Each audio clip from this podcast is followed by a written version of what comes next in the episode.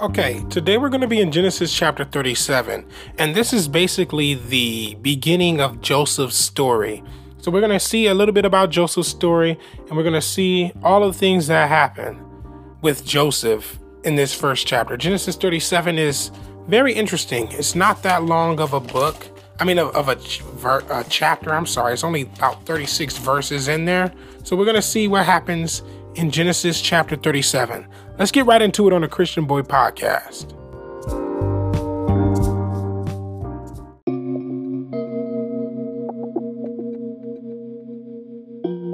Our memory verse for the week comes from 1 John 1, verse 9. It says, If we confess our sins, he is faithful and just to forgive us our sins and to cleanse us from all unrighteousness.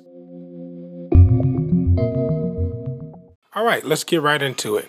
Jacob lived in the land where his father had stayed, the land of Canaan.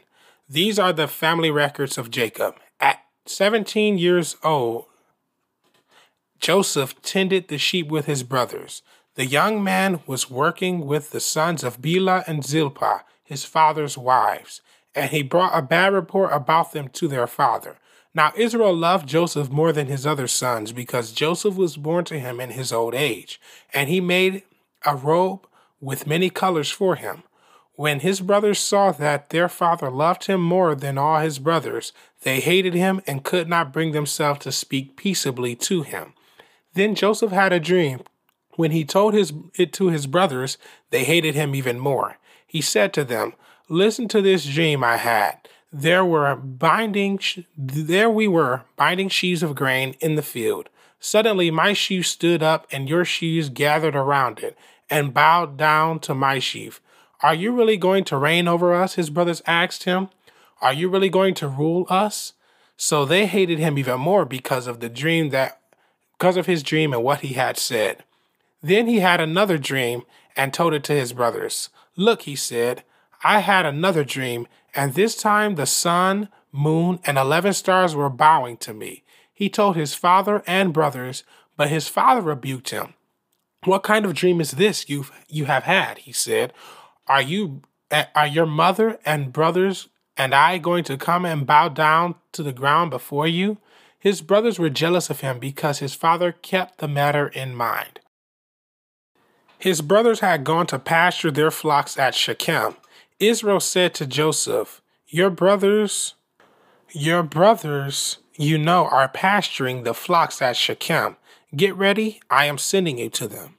I am ready, Joseph replied. Then Israel said to him, Go and see how your brothers in the flocks are doing, and bring back word to me. So he sent him from the valley of Hebron, and he went to Shechem.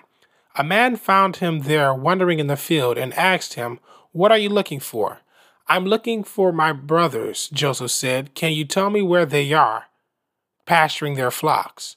They've moved on from here, the man said. I heard them say, Let us go to Dothan. So Joseph set out after his brothers and found them at Dothan. They saw him in a in the distance, and before he had reached them, they plotted to kill him. They said to one another, Here comes that dreamer. Come, let's kill him and throw him into one of the pits. So we can say that a vicious animal ate him, then we'll see what becomes of his dreams. When Reuben heard this, he tried to save him from them. He said, Let's not take his life. Reuben also said to them, Don't shed blood. Throw him into this pit in the wilderness, but don't lay a hand on him, intending to rescue him, rescue him from their hands and return him to his father. When Joseph came to his brothers, they stripped off his robe, the robe of many colors that he had on. They took him and threw him into the pit. The pit was empty, there was no water in it. When they sat down to eat a meal, they looked up, and there was a caravan of Ishmaelites coming from Gilead. Their camels were carrying aromatic gum, balsam, and resin, going down to Egypt. Then Judah said to his brothers, What do we gain if we kill our brother and cover up his blood? Come, let's sell him to the Ishmaelites and not lay a hand on him, for he is our brother, our own flesh and they agreed. When Midianite traders passed by, his brothers pulled Joseph out of the pit and sold him for 20 pieces of silver to the Ishmaelites, who took Joseph to Egypt. When Reuben returned to the pit and saw that Joseph was not there, he tore his clothes. He went back to his brothers and said, The boy is gone. What am I going to do?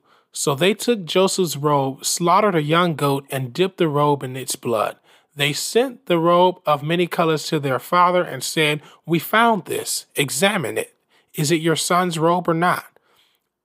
He's, his father recognized it. It is my son's robe, he said. A vicious animal has devoured him. Joseph have, has been torn to pieces. Then Jacob tore his clothes, put sackcloth around his waist, and mourned for his son many days. All his sons and daughters tried to comfort him, but he refused to be comforted. No, he said, I will go down to Sheol to my mourning, to my son mourning. And his father wept for him. Meanwhile, the Midianites sold Joseph in Egypt to Potiphar, an officer of Pharaoh and the captain of the guard. My goodness, this is an interesting chapter. We get to see some of the true colors of Joseph's brothers. So, first off, we see in verse 1, Jacob's living where Isaac was at first. In verse 2, we see Joseph give a bad report to his father about his brothers while they're herding the sheep.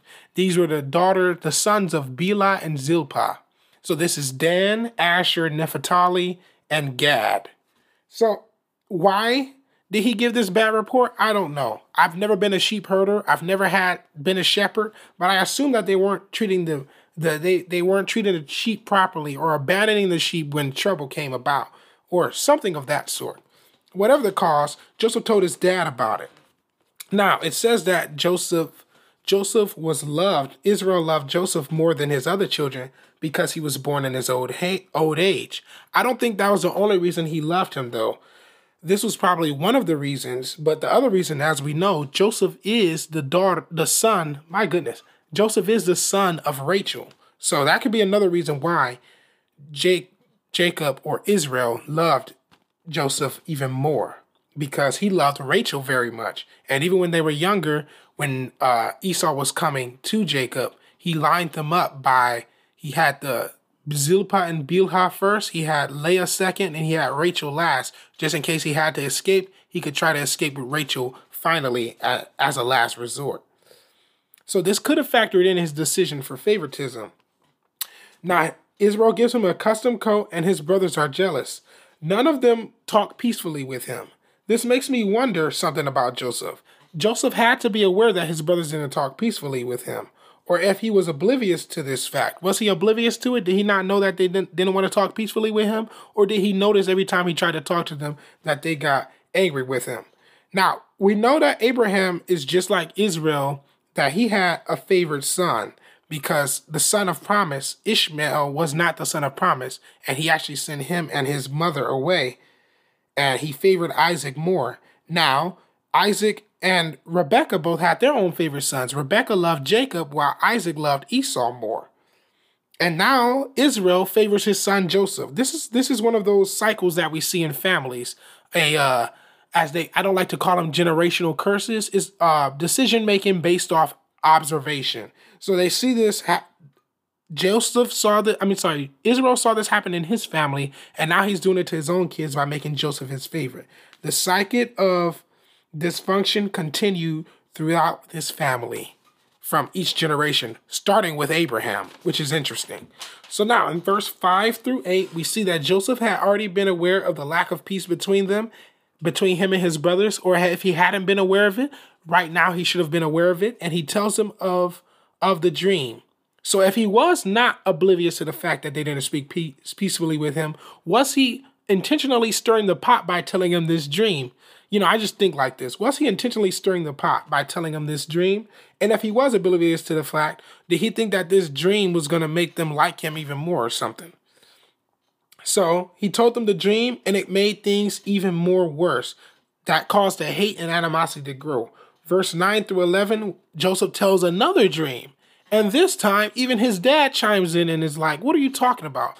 Are you saying are your mother and father are going to bow down to you?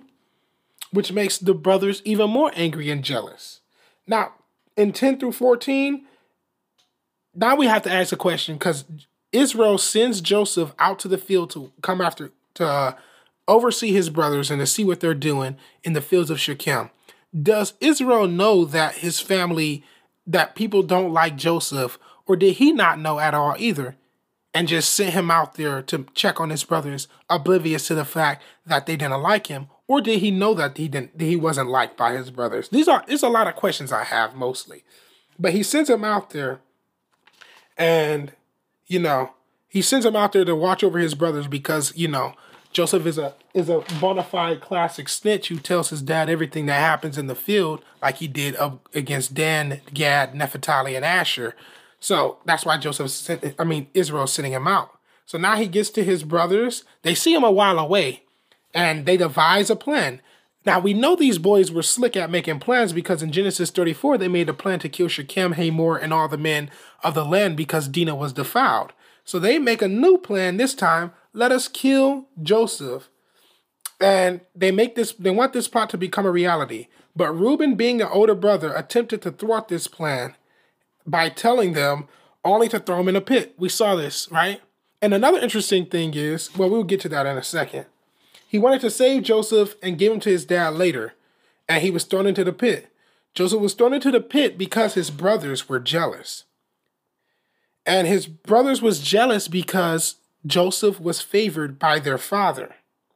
So, therefore, Joseph wasn't even the cause of trouble. The cause of trouble in all of Joseph's life is really his father picking favorites and causing trouble for him. There would be no issue and no animosity if Je- Jacob wasn't the favorite.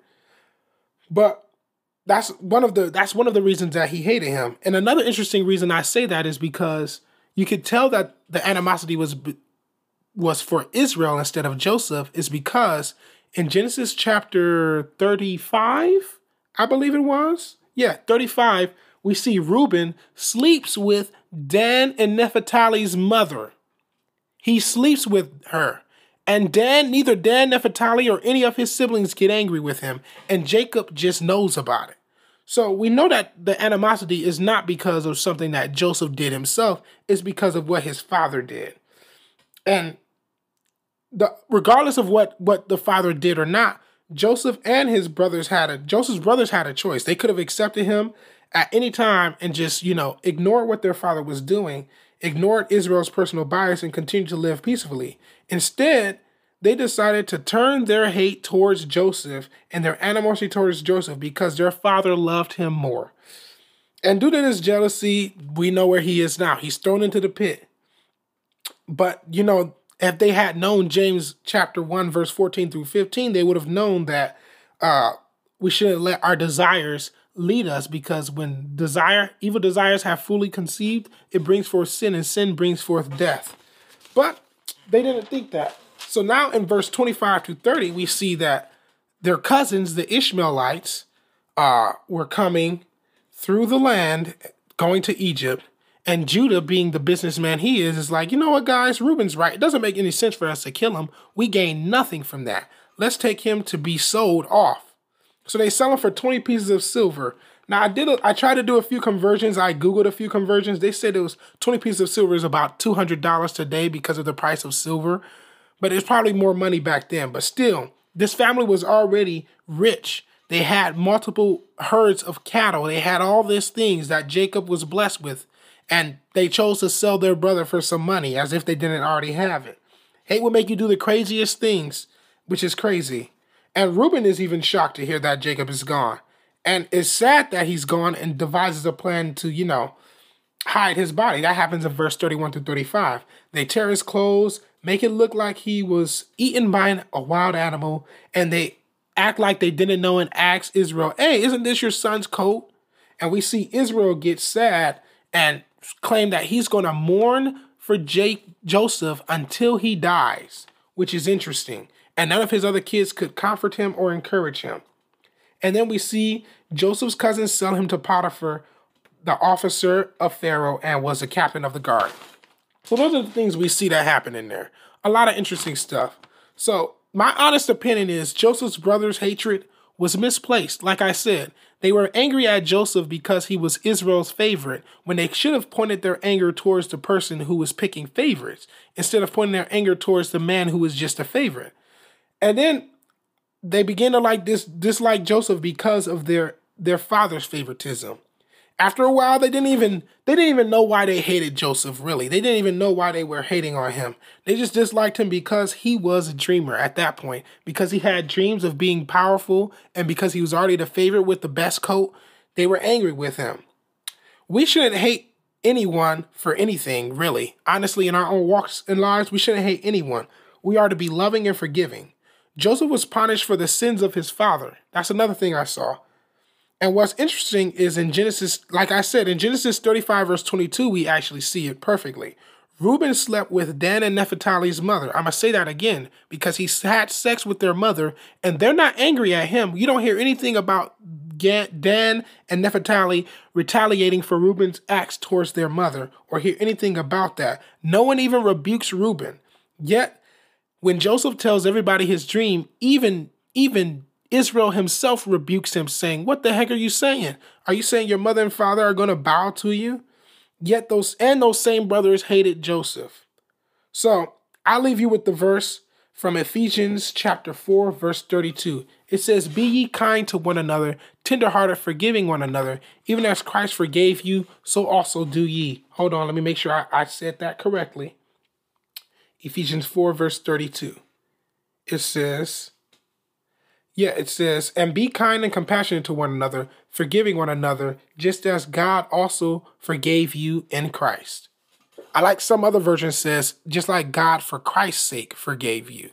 So the brothers should have been forgiving and kind to one another. They shouldn't have uh, disbanded because of favoritism. And that's another uh, thing. We see that favoritism actually has negative effects effects on family.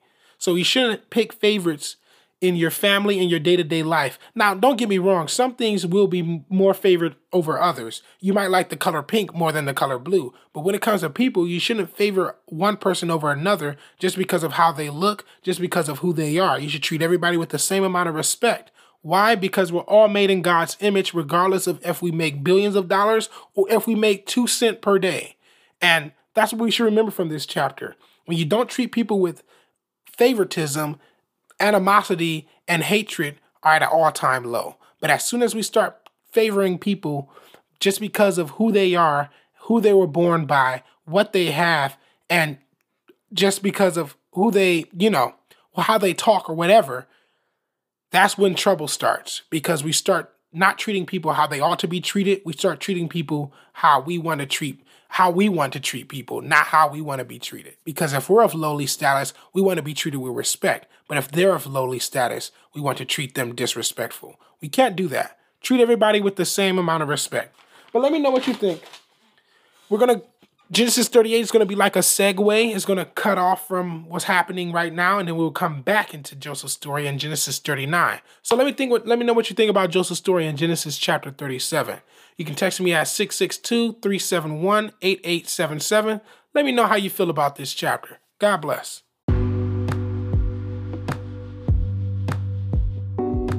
Hey, thank you for listening to this episode. To stay in touch with the Christian Boy Podcast, you can follow us on Facebook and Instagram at the Christian Boy Podcast. You can also go to the Christian Boy Podcast website, christianboypodcast.com, and view this month's newsletter and sign up to receive notifications when the newest newsletter comes out. They come out once a month, every month on the 15th. So, yeah, stay in touch with the Christian Boy Podcast, know what's going on. If you want to contact me, you can contact me at 662 371 8877, or you can email me at mosheakili at gmail.com. God bless you and have a great day.